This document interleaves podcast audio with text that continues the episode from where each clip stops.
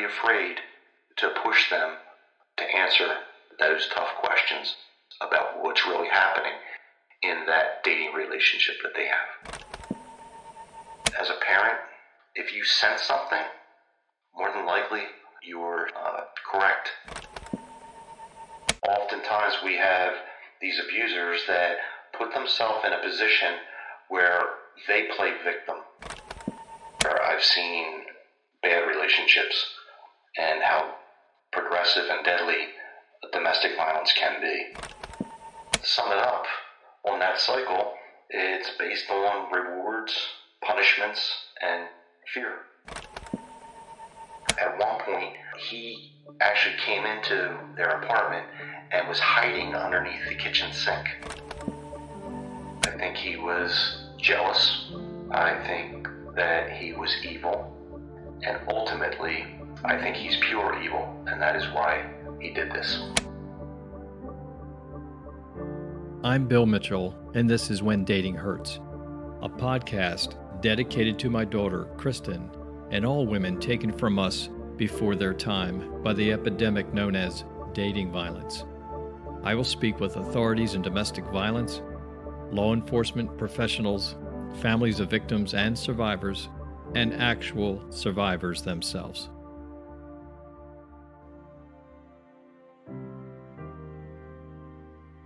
I met Jim McGowan by phone the evening of June 3, 2005. He was the first person who could give me details about what happened earlier that day to my daughter, Kristin. We've stayed in contact over the years. Jim is a lieutenant with Montgomery County, Pennsylvania's District Attorney's Office. He has been with the homicide unit since 2000. Jim has participated in over 500 homicide investigations. Jim has conducted training in the area of homicide, death scene investigation, and investigative strategies for violent crimes. He is a graduate of the FBI National Academy and is a certified senior polygraph examiner. I'm honored to be able to speak with Detective Jim McGowan on the When Dating Hurts podcast.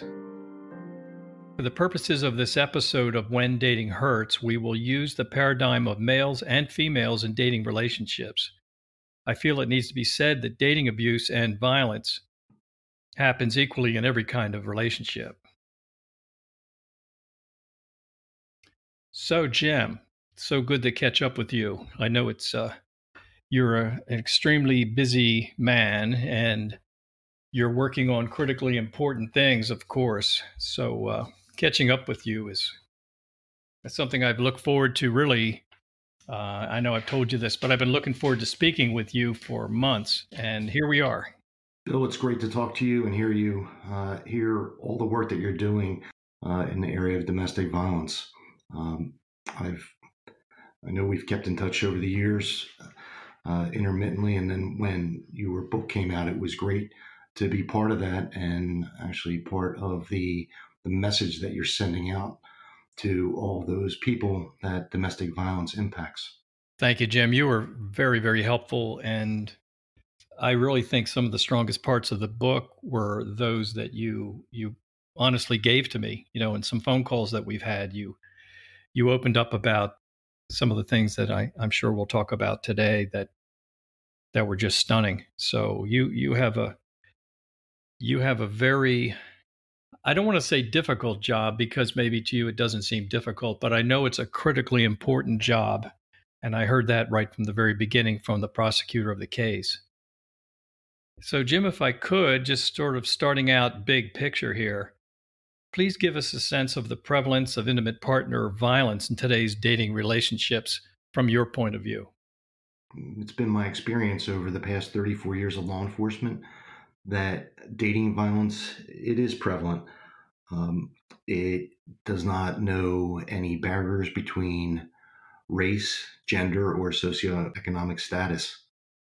I have seen from uh, the first time when I was a young uh, police officer responding out to domestic calls, uh, I'd seen how it has uh, transformed where it was initially handled within the family or within the family structure until certain laws had changed. And as it progressed uh, we were able to uh, change the laws regarding domestic violence here in Pennsylvania and uh, take a firm stance on when there was indications of any abuse, physical abuse, or violence uh, within uh, or on either one of those uh, intimate partners. Uh, the other one would be arrested and charged with a violation of um, assault and pertaining to the uh, domestic violence statute in Pennsylvania. I remember years ago, before this ever happened to Kristin, I mean, a lot of years ago, I used to hear things like if, let's say, a wife has just been roughed up, and that's putting it kindly, by her husband, that police could arrive. They'd kind of maybe everybody sits down and on the couch or chair and has a conversation, and the police are kind of shaking their finger and like, you really, you know, you shouldn't do stuff like that. And it wasn't it the case back then. It was pretty much like they would feel like when things when when peace was restored, then they'd kind of leave, get in the get in their squad car, whatever it is, and and drive away and and that's kind of it. I mean, that's kind of what you're referring to, isn't exactly it? Exactly what I'm referring to. It uh, was based upon uh, the report by the the victim, the assaulted party, where they would have to be willing participant to uh, prosecute uh, that offender, whether it be boyfriend, girlfriend, husband, wife. And there were a lot of uh, things to take into consideration during that time.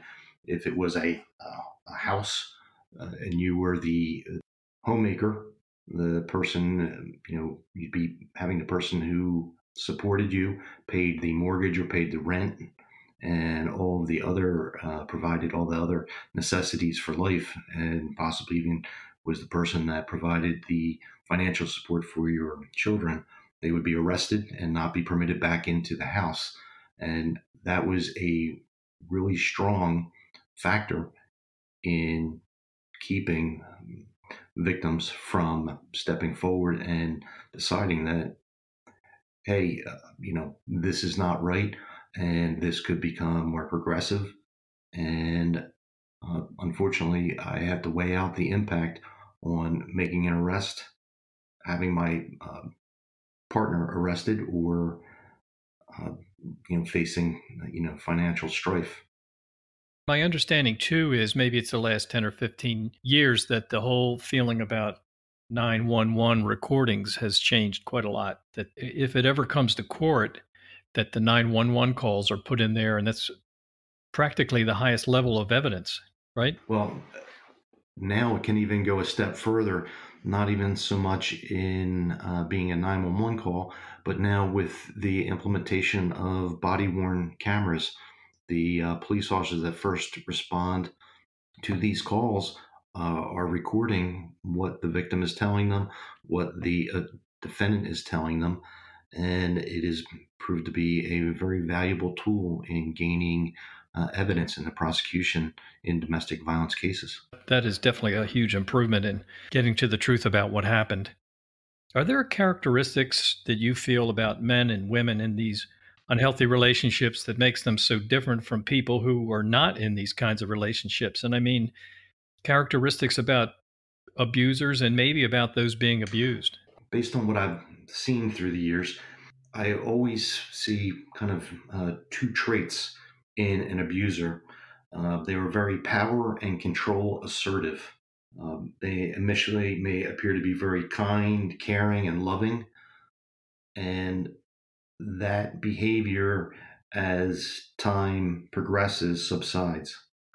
They are especially kind, caring, and loving to the uh, victim in many of these cases uh, when they are in the presence of that victim's family friends and parents. Mm-hmm. Right. Yes, I've I've heard about it and I've experienced that. So yes. that's sort of you'll find that many of these offenders, their characteristics, their behaviors, uh, keep them, so to speak, flying under the radar uh, as far as having you know the having them found out their true ways being uh, found out to the family, friends, and parents of the victims.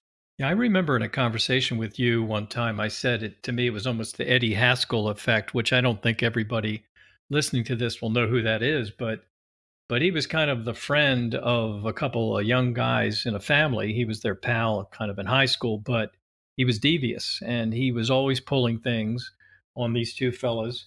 But when he was in the presence of their mother, named Mrs. Cleaver, or or the father, he was just like the nicest, sweetest, and uh, polite fellow you ever met. Sounds like the same kind of thing. Exactly. Can you tell us why a young woman would continue to stay? Like, I mean, this is a podcast specifically about dating violence. And of course, dating violence and domestic violence are almost one and the same, with the exception of, of course, dating is not married. But can you tell us why a young woman would stay in a relationship or, or continue to date a man who who maybe has abused her? Do you, I mean, do you have a sense of why she would hang in there? I do. It's been my experience I've seen in the past. Uh, oftentimes, it's for self blaming. They tend to feel that it is their fault that they've brought this behavior out of their um, you know dating partner or their spouse. And as a result of that they often become uh, very afraid to tell someone else about what's actually occurring. Uh, they don't want to admit failure. Nobody likes to admit being wrong. And also it's because of fear of that dating partner or spouse so if they don't toe the line and keep the story going, they're going to get it again. Yes. Saying. And one of the other things that's always very important, and I always say, if you reflect back when you first started a dating relationship with someone, and you, uh, whether you be very smitten over the person or you felt that, hey, this is the, the person for me, you always want your parents and your friends and your family members to like that person. And when mm-hmm. you put this person out and show what great value they have in your life and all the good and promise that they have for you in your life, it's often very difficult uh, to then step back and admit failure uh, because you have uh, kind of put this uh, person out on so many different levels. And when something goes wrong, you're afraid of that pebble in the pond ripple effect, how people may not trust your judgment anymore, how your parents may think that you are wrong. And these are some of the things that occur during self blaming. Yeah, I mean, I've heard the term that this kind of abuse, whether it's emotional or physical, oftentimes is what some refer to as a crime of embarrassment, so that as you say, that person who's who is hanging in there and continuing to date this other person, they don't want the truth to come out. And they're probably hoping they'll get back to the wonderful days when things were just great, you know, the early stages of dating and and uh, you know, when this person was everything, you know, not this not not the abusive person that person has become. So, but yeah, it all it all does tie together a lot if somebody does become an abuser, Jim, whether it be emotional abuse or physical or both, do you think that person has any chance of stopping that behavior? You know, if they, let's say they, I don't know. I mean, I would imagine somebody who who who does these sorts of things started before they were even dating, probably abusing their siblings or friends or things like that, whether they realize that's specifically what they were doing. But but as time wears on, then they kind of get better and better at, at this at this unfortunate behavior. So if somebody's truly dating, let's say they're in their mid to late teens or in their 20s, they have, have years behind them of of seeing what works and seeing what doesn't work and so with all that with all that time with all that training so to speak do you think there's a chance they'd they can kind of turn that off I think it can only be turned off with some type of intervention. And when I say intervention, it's usually going to begin with either an arrest where they are put into the system, that they are held accountable for their behaviors, and also with some type of therapy component attached to that initial intervention of an arrest uh, or a combination it's unfortunate. However, what I've seen is when we first have someone who uh, begins engaging in some form of domestic uh, violence, whether it be controlling behavior, mental or physical abuse, oftentimes they kind of lose touch with reality and don't feel that they are held responsible for their actions because of the control that they have over the domestic violence victim. Let's say somebody has some, you know, they, they go to, they see a counselor, they take classes. I don't know what they do, but but what kinds of therapies do you think that would be suggested to somebody who had become a, kind of a serial abuser? I would first take a look to see if this abuse is based on some type of a substance abuse, as it could be twofold, where you have some type of an addiction combined with some type of a mental health uh, issue. I think that you would need to mm, uh, make assessment on the abuser, whether or not there is any substance uh, abuse, and then once that determination is made, look at the mental health component of it. It seems uh, so much that abusers become so fixated on their victim that they, uh, when they cannot have that control over the person and the re- relationship ends or is on the, um, the, the verge of ending, they step back and they engage in some type of a stalker behavior where they will be trying to monitor the uh, comings and goings of their you know former uh, partner or spouse and they often find that spouse or partner doesn't take that stalking very seriously or they may not be completely aware of the nature of the stalking. Um, if you have someone who's leaving you cards and flowers uh, or notes on your car as you leave work at you know five o'clock in the afternoon, that is one type of behavior. If you have someone who is sitting out of your house or outside of your apartment at two, three, four o'clock in the morning, uh, looking to see who you're coming home with, you may not be aware of that behavior, but once it is found, that is what I consider to be the high at risk behavior.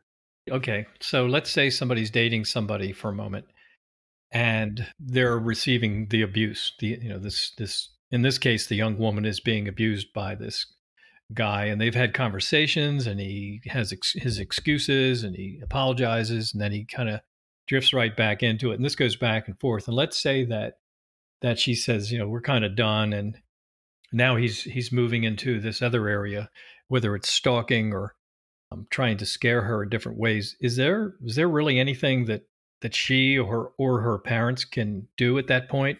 They're afraid of something might happen, but let's say something hasn't really happened that you could take a picture of, I guess. Sure. A snapshot in time of the behavior that the offender is uh, exhibiting uh, can speak a thousand words. Unfortunately, they are often uh, very manipulative and well versed in their you know behaviors that they know how to walk the walk, talk the talk, and stay beyond that that thin line of you know criminal behavior uh, and you know what would be deemed to be non-criminal behavior. They know what to do to stay out of the crosshairs of an arrest. And I guess the one thing I would always suggest is if you were to take a look at uh, the uh, availability of a protection from abuse order often known as a stay away order. Um, see what the availability is, what the criteria is, that is needed, because many of these orders, a protection from abuse order, is uh, are often civil orders where they do not have that that high standard of beyond a reasonable beyond a reasonable doubt for conviction, uh, such as an assault. These domestic orders vary from state to state. Uh, some of them, it has to be a current dating partner. Others, it can be a former dating partner. But they often offer you the protection so that if one is violated, the police can file in Pennsylvania what's known as an indirect criminal contempt complaint against the offender who it's being held against. Now, if somebody were to have that filled out, if somebody were to get that order, it has to be served to the abuser, right? That is correct. That I mean that that guy in this story as we're telling it, he has to be handed that. Is there this is a bit of a loaded question because I know what my own answer is, but isn't isn't there a fear that if you have someone who has been abusive or has hinted around about abuse, that to hand something to that person that in effect says, I went to the police or I went to a judge and I got this order and you've been served this order and you have to keep away from me 500 feet or whatever this is, isn't there a concern that that person then might hit a flashpoint and and really dial it up, dial up the bad behavior? That is always a concern. Many of these offenders, though, need to be told that their behavior is not acceptable and that their spouse or partner is not going to take uh, the abuse anymore and that they've sought help. They've sought some of the resources that are available to them. And these orders also uh, encompass other other components. There's other details within those orders that may require the person to vacate the home for a period of time. It will normally require them to surrender any firearms that they have. Earlier, when you said make a snapshot of what's going on, did you mean literally that, or did you mean that something just happened and the first chance you get, get a pad of paper and a pen and write down specifically what happened and put a date and time on it? Yeah, I meant anything from uh, taking uh, a recording of it. I have even seen where uh, stalker behavior uh, consisted of the former uh, spouse coming to the house at three o'clock in the morning and removing the trash and putting the trash curbside uh, at the home when there was a protection order in effect. And it was almost uh, just a, a small way of saying, hey, I've got the control and I want you to know I'm going to continue doing what I want to do. However, the act in of itself was not horrific. If we think about it, it was merely the person taking someone's trash out. That victim could have thought, hey, maybe one of my neighbors did it. So, uh, you know, any type of recording and also keeping a, a diary or a log on these behaviors. If you have phone calls and they are repeated communications, that you find to be offensive or threatening, um, keep a log of it. That's what you're going to need to do to bring a prosecution or to file for a protection from abuse order. So, Jim, let's say for a moment, let's say you you're at home, it's you and your wife, and let's say you have a son, and in some conversations, or maybe someone even comes to you one day and says, "Look, I need to tell you, your son is kind of up to some bad behavior." and he's dating this girl and he's abusive and they give examples and you realize i believe you so if that were taking place and you heard about it what do you think you would do what steps would you take i think i would do everything in my power as a parent to de-escalate that situation.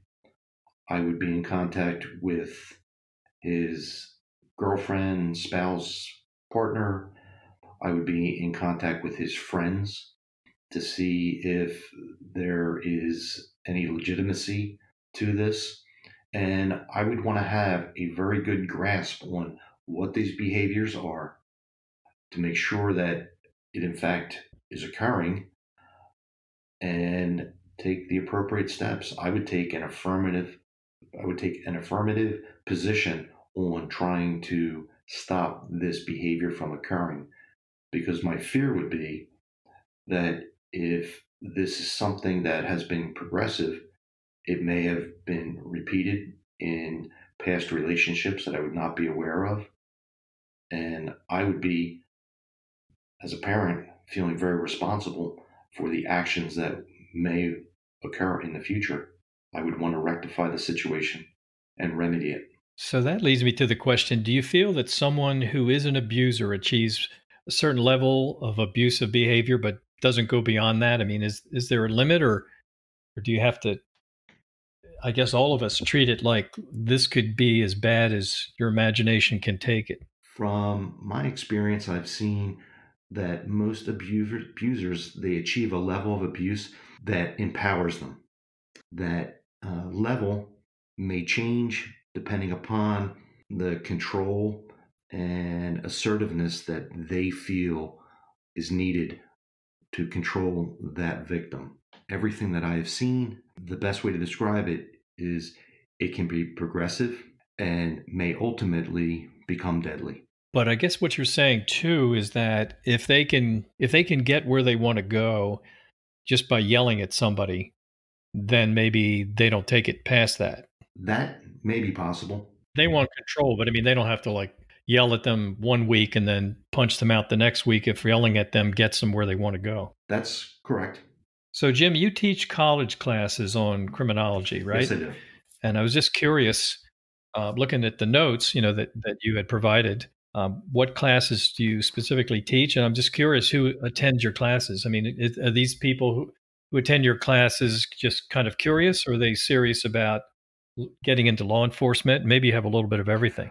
I teach uh, at a local university in the undergrad program. I teach criminal justice related classes. I teach um, ethics, which I have an ethics course that'll be starting shortly. I've uh, taught program called Law Enforcement, which is kind of an intro to criminal justice and also corrections. I see many different types of students. I remember one semester I had uh, only one criminal justice major, and the remaining ones were either nurses, sociology majors, or psychology majors. So, in the case of nurses, okay, so I would imagine that someone then presents themselves, let's just say for a moment, at a hospital, and they on their own are doing their homework so they have a better idea of what might have happened before that person presented with some injury or whatever it was. Is that a good guess? Yeah, that is a good guess, Bill. So, Jim, you said you teach a course in ethics, and that kind of stands out. So, so how do you weave that into criminology, law enforcement? I mean, when you say ethics, what what actually is taking place in that class? That class is very unique. My class is very writing intensive. It enables students to develop a framework for making ethical decision making and it actually reverts back to some of the, the great philosophers socrates plato aristotle and then it progresses into the modern age and kind of how society has has developed their ethical systems how we have uh, grown as a society and the structure that we need to use to make good sound ethical decisions and what is the basis for a good ethical decision. If we look back uh, in history, that's where our uh, you know, foundations for you know ethics, where it was first developed, uh, came from Socrates, Plato, and Aristotle, as they each studied upon each other, developed their own theories and uh, learning concepts. So, Jim, what would you tell parents if they suspected their daughter or son was involved in, in, in a relationship and and the parents felt uncomfortable about it, meaning that um, they felt that somehow it could become potentially dangerous or abusive. I think the first thing I would uh, tell the audience would be that this dating violence is very progressive, and it is something that is very difficult as a parent to discuss with your son or daughter. And I would tell them, have the difficult talk, have that tough conversation. And when you're having that conversation, do not be judgmental on your son or your daughter. Because if you become judgmental, it is going to shut that window of conversation down with them. Um, kids don't like to be uh, told that they're wrong. And if you become very judgmental with your child, they will shut you out. And you have to keep that open conversation with them to hear what's going on in their life. Be a good listener. And don't be afraid to push them to answer those tough questions about what's really happening in that dating relationship that they have. My daughter was murdered in 2005 by her ex boyfriend. And no, time doesn't heal all wounds. Since those dark days, I have given over 100 speeches and interviews. To be able to dispense such life saving information, I needed to do a lot of research. Now it's all in one place. My daughter's story and our family's journey is now available in a book entitled When Dating Hurts, available only on Amazon in paperback and ebook. If you have a child, a family member, or a friend between 16 and 24 years of age, I suggest you give When Dating Hurts a read. The information in this book has already saved lives. One of the things that I felt when I met Nick, who on the day I met him, which was the day of Kristin's graduation, 20 days later, he murdered her. But I did feel when I first met him something I mentioned in the book, which, which was, I mean, this is exactly what ran through my, my mind at that time was, wow, I'd never want to tangle with this guy. And it was a very strange thing to meet somebody that your daughter is dating. And I'm thinking, I just pictured myself getting into a fight with this guy and it wasn't going to be good for me. And it's and it's honestly too bad that I didn't take that feeling sure and actually do something with it because today, knowing what I know, I well, I mean, I learned pretty quickly back then after Kristin was killed that I wish I had done background checks or I wish I had done something else. But let's say following that, you know, that that if if they suspected their daughter was in a relationship with somebody and it worried them, what would you advise them to do? There is a great resource and it's called Google. And you would be surprised if you just Google a person's name, what all you can learn about their past, their present, and how or what they've been held accountable for, whether it be an arrest, some other type of uh, positive contact or negative contact with uh, whether it be school, law enforcement, or whatever. It is an amazing resource, and I would suggest you could do that. Depending on what state you're in, there are a lot of open records uh, uh that you can access. In Pennsylvania, we have the Unified Judicial Web Portal where you can put a person's name in and a county. You can actually track any arrest court history that they have, uh, traffic citations, non traffic citations, and even some civil cases. Uh, it is a great resource. One of the other things is try to find out from your son or daughter's friends how this person uh, is uh, treating your daughter or your son. Uh, it's very important if you see that the, um, the the new person in their life is kind of a loner and does not respond well to your son or daughter's friends. That's a pretty good indicator if they are sitting there and they appear to want to control either the access that your son or daughter has to their former friends or uh, even how they're they're interacting around the, the family. It's um, just always good to see. And don't be afraid if you sense something as a parent. More than likely, your spidey senses, if you want to call them, uh, are probably correct. I like that you're talking about that because one of the classic areas in in the warning signs of an unhealthy relationship is isolation. And so, as you say, oftentimes guys who are like this are loners and they really want their girlfriends to kind of become loners with the exception of the whole relationship is with the guy. So, trying to dial down their friends and the relationships or even trying to trying to step in there and and uh, and separate them from their own parents is all part of the it's part of the act. You know, it's it's part of this kind of serial behavior, right? Yes, it is. Very much so. Yeah.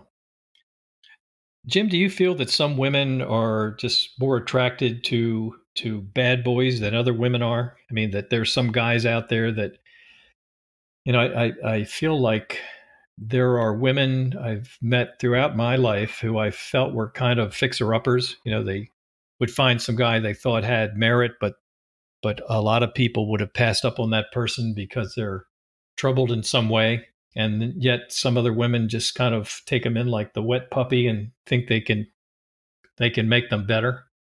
I do. And I think a lot of people I've seen women who have great kindness in their heart and they seem to have a duty of care. And that duty of care uh, leads them to think that you know i can change that person. And they also might be very attracted to some of the strong personality traits that that person may have. They may find it to be uh, you know attractive that the, he is very assertive. He makes them feel protected by that initial control that they're trying to uh, um, have over them. It lines up and makes a heck of a lot of sense.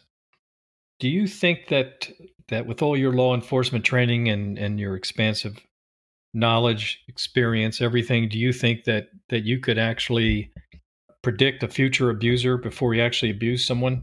You kind of talk about these different traits, and it seems to me that that if uh, that if you knew someone that had those traits, I mean, it seems like you.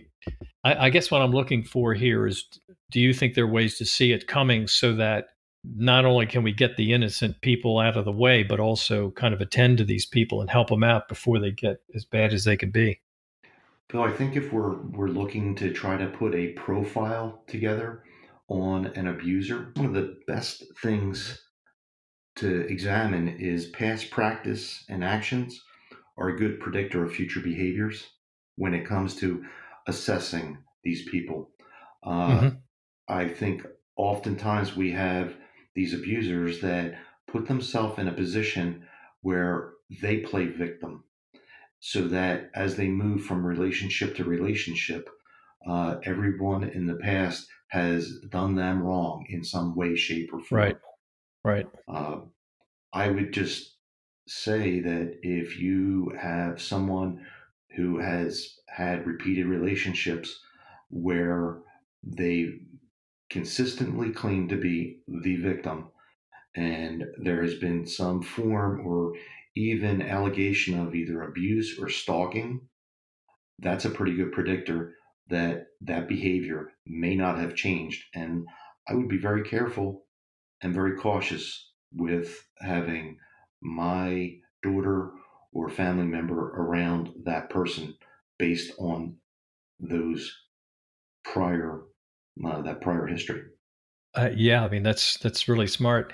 I had Beth Sturman on the very first podcast that I did, and she said that she works for Laurel House, the domestic violence agency in Norristown.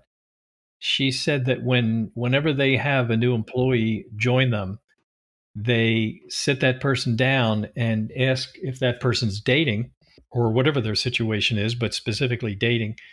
And then they step up and say, Look, we'd really like to do a background check on that person just to be sure that you're safe. And I asked her, Have you actually done one of those and, and found out that they were dating someone that was potentially trouble or had been trouble in the past and that this, this person didn't know about it. You know, they were dating this guy, seemed okay, and then they found out things. And she said, "Oh yeah, oh yeah, we've had that happen."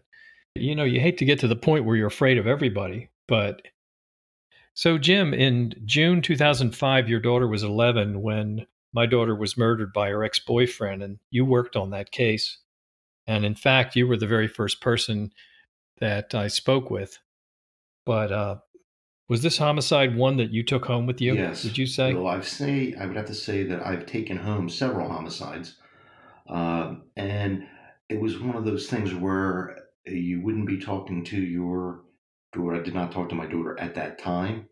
However, uh, when the time was right, when she was in her mid-teens, and even more recently, I've always had conversations with her uh, about relationships that she's had and experiences that I've, I've had where I've seen bad relationships and how progressive and deadly domestic violence can be. and physical abuse.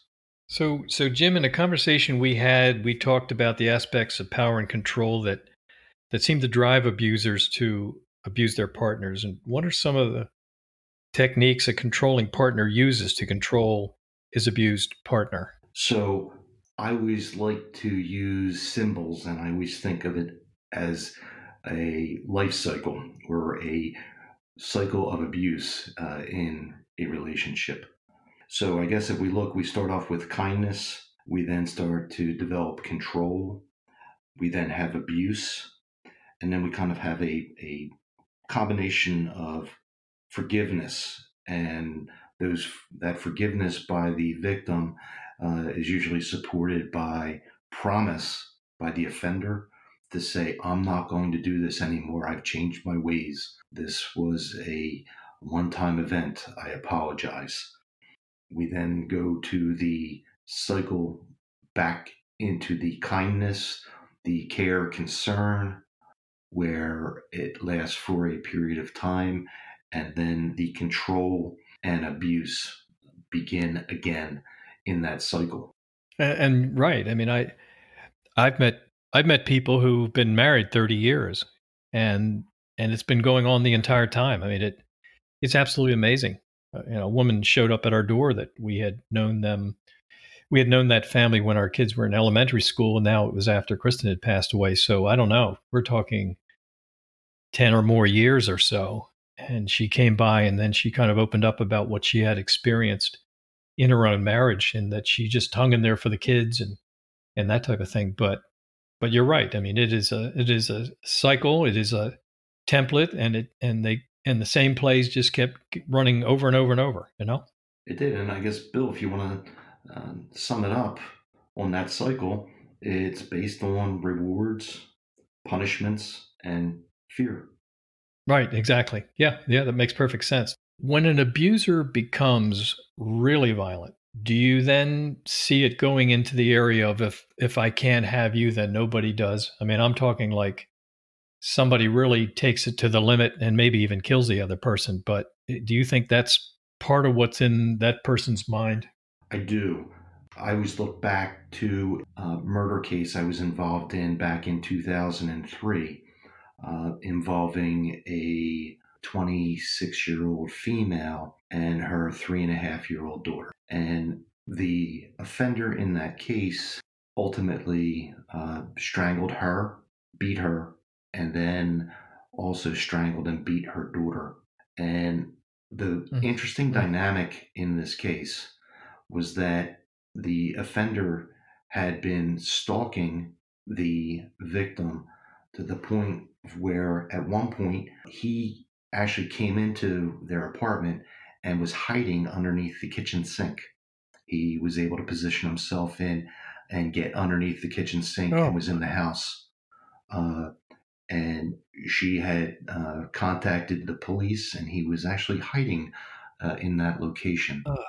But with this whole "I if I can't have you, then nobody can have you," he not only had stalked her and harassed her as the relationship uh, degraded and finally ended, he also was harassing the father of the three year old who he ultimately murdered. And I think that was, he could not have control over this young woman or her child.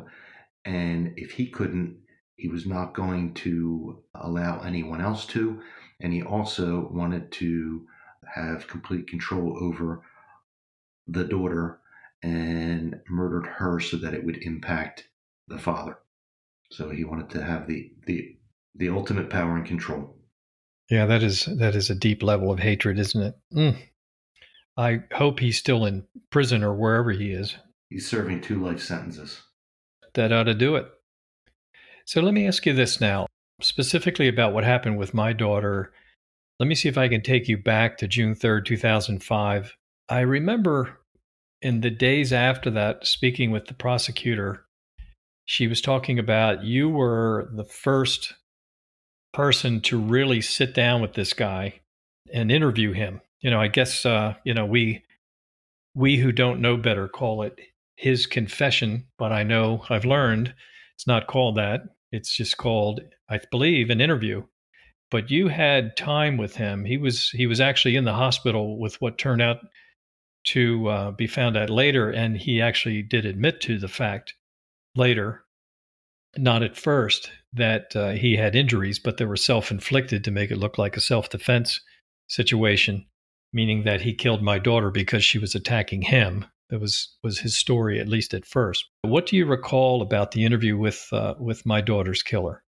Well, I remember this on that day, uh, learning that he had gone to an area hospital reporting to have sustained uh, stab wounds and other injuries as a result of a fight. I went there to interview him at the time that Kristin was uh, found. She was located inside uh, her apartment. When I first arrived, he was at the emergency room bay. He was being treated for some injuries that he readily wanted to display to me. He wanted to show me uh, these cut and lacerations that he had across his arms and across his chest. I remember looking at them and noticing that all of the injuries uh, were in locations that a person could inflict upon themselves.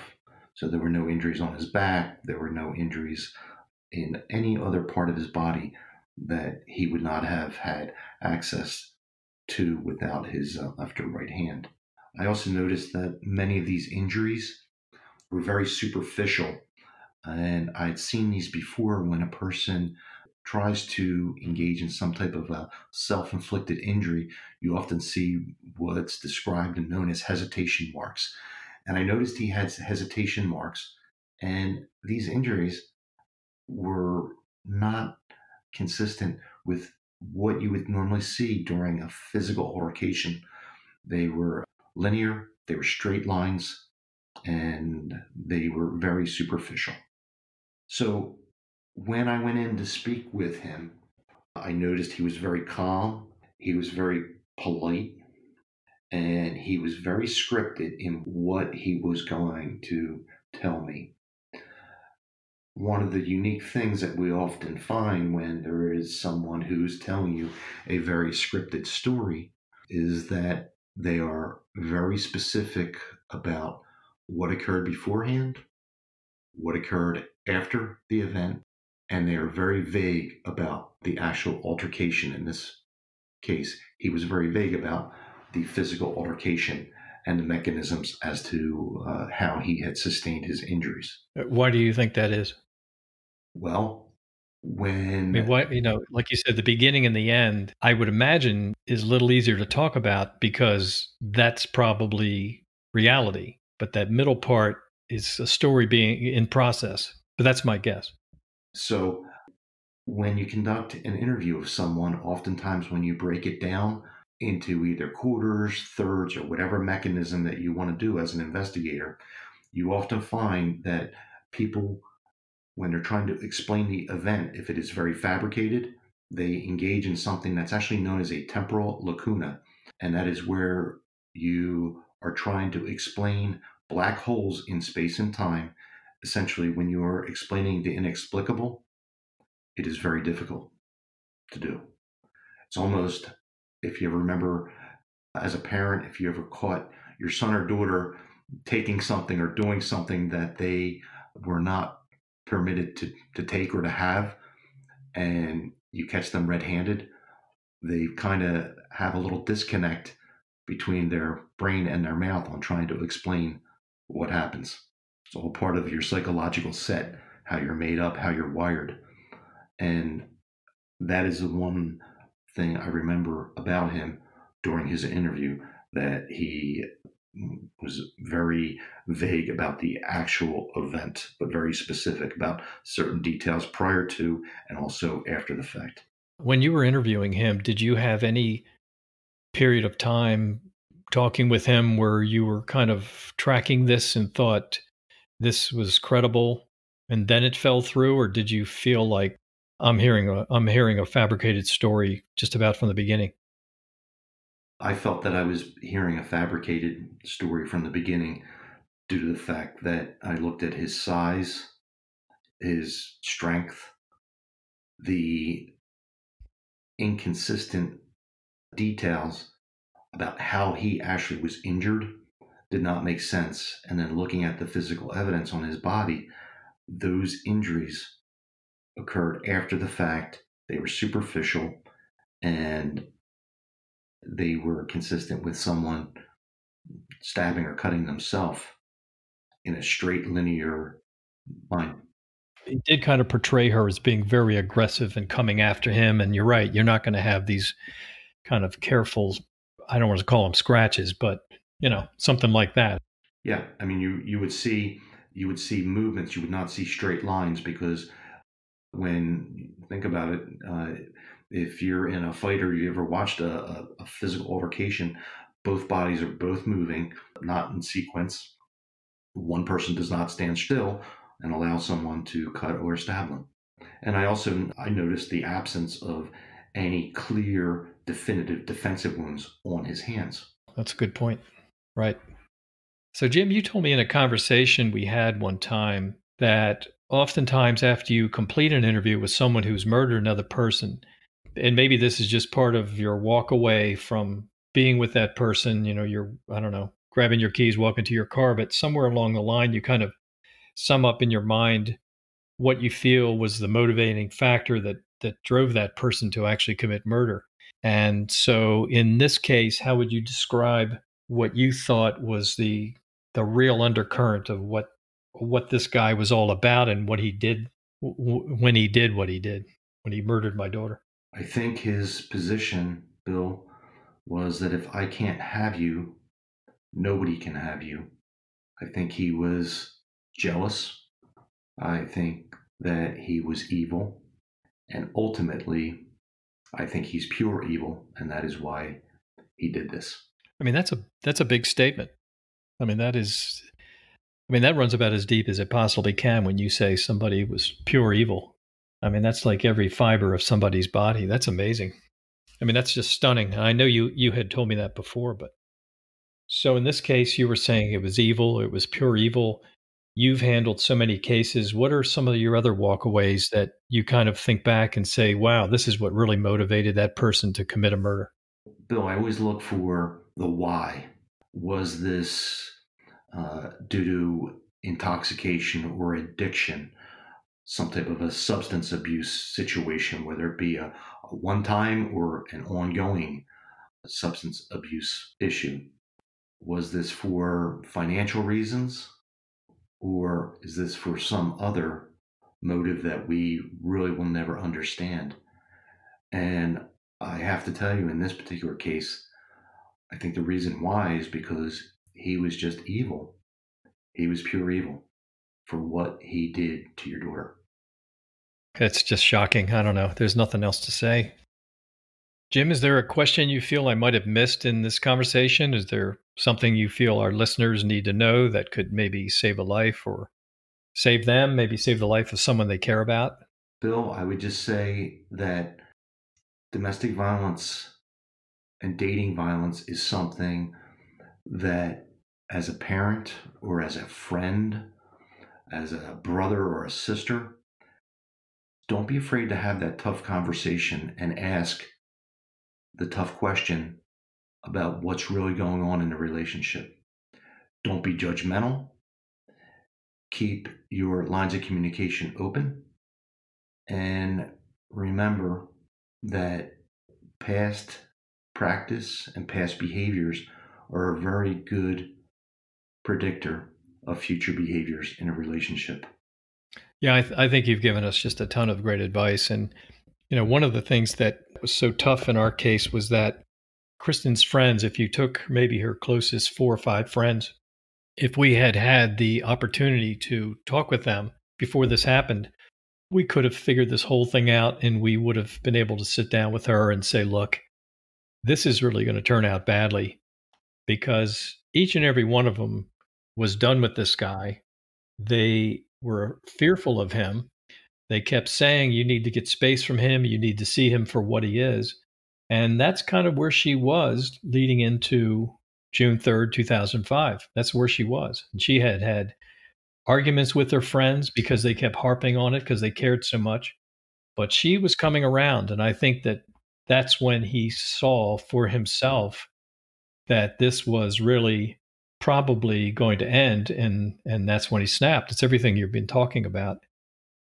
So if you were to put up a big billboard on what we've been talking about today it would be your message on the subject of dating violence. What might it say?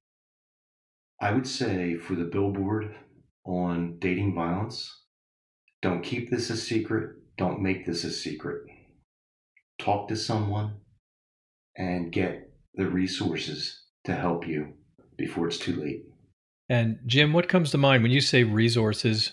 You know, I could I could answer that question. I just want to hear you answer it. But when you say get the resources, where should that person who's listening who says, "Wow, you know, I'm figuring this out. This is going on with my kids or this is going on with my friend, this is going on in my own relationship." Where would you direct that person immediately? When we're talking about resources, I would go to your local women's shelter.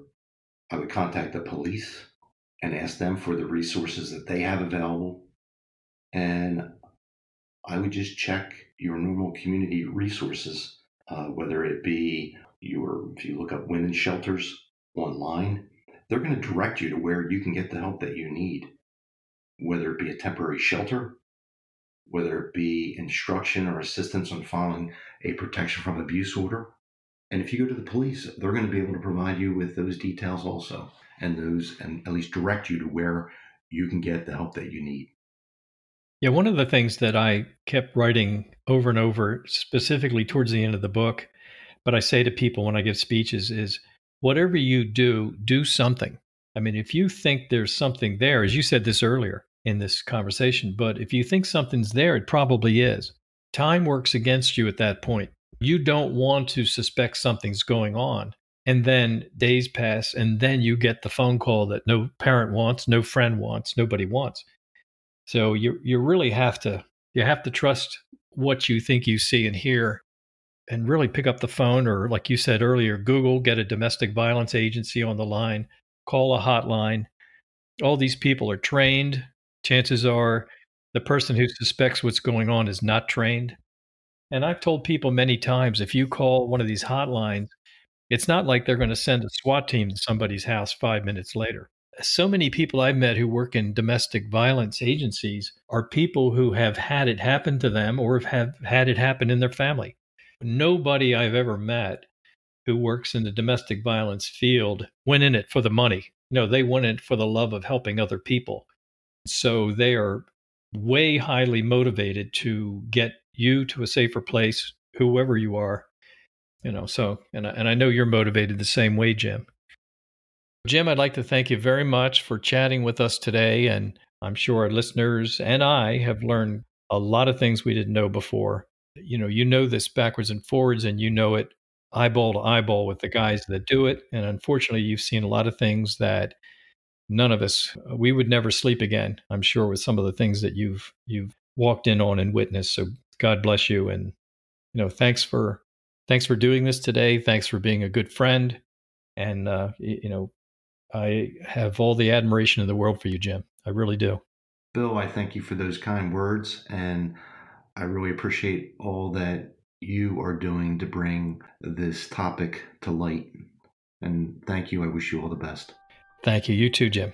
Thank you so much. One in three women will suffer serious physical violence at the hands of an intimate partner. It typically happens between the ages of 16 and 24, but could happen at any age. We lost our daughter to dating violence. But if we had read a book like When Dating Hurts back then, we believe things would have turned out differently. Do your daughter a favor. Do your family a favor. Dating violence is real. Believe me, I know. Read When Dating Hurts then pass a copy on to someone who needs to see it. When it comes to something as insidious as dating violence, there are no do overs.